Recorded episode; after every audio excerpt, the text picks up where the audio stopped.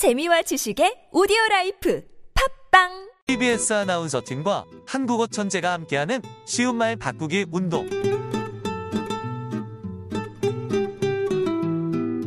대형 슈퍼마켓이나 백화점 같은 곳에서 에스컬레이터를 타다 보면 접하는 문구가 있죠. 핸드레일 밖으로 머리나 팔을 내밀지 말아야 합니다.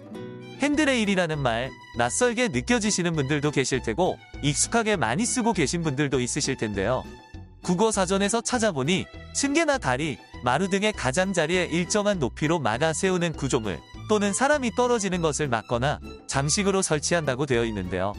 쉽게 떠올리실 수 있는 것은 난간 윗 부분에 있는 손잡이, 계단을 오르내릴 때 벽면에 따로 설치된 손잡이 또는 에스컬레이터의 손잡이나 병원 벽면의 보행이 불편한 분들이 의지할 수 있도록 설치되어 있는 손잡이 등을 생각하시면 될 것 같습니다.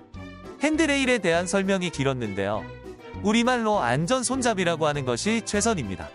영어에 익숙하지 않은 분들로 하여금 낯선 말로 들리기 쉬운 영어 표현을 그대로 활용하는 것은 삼가야겠습니다.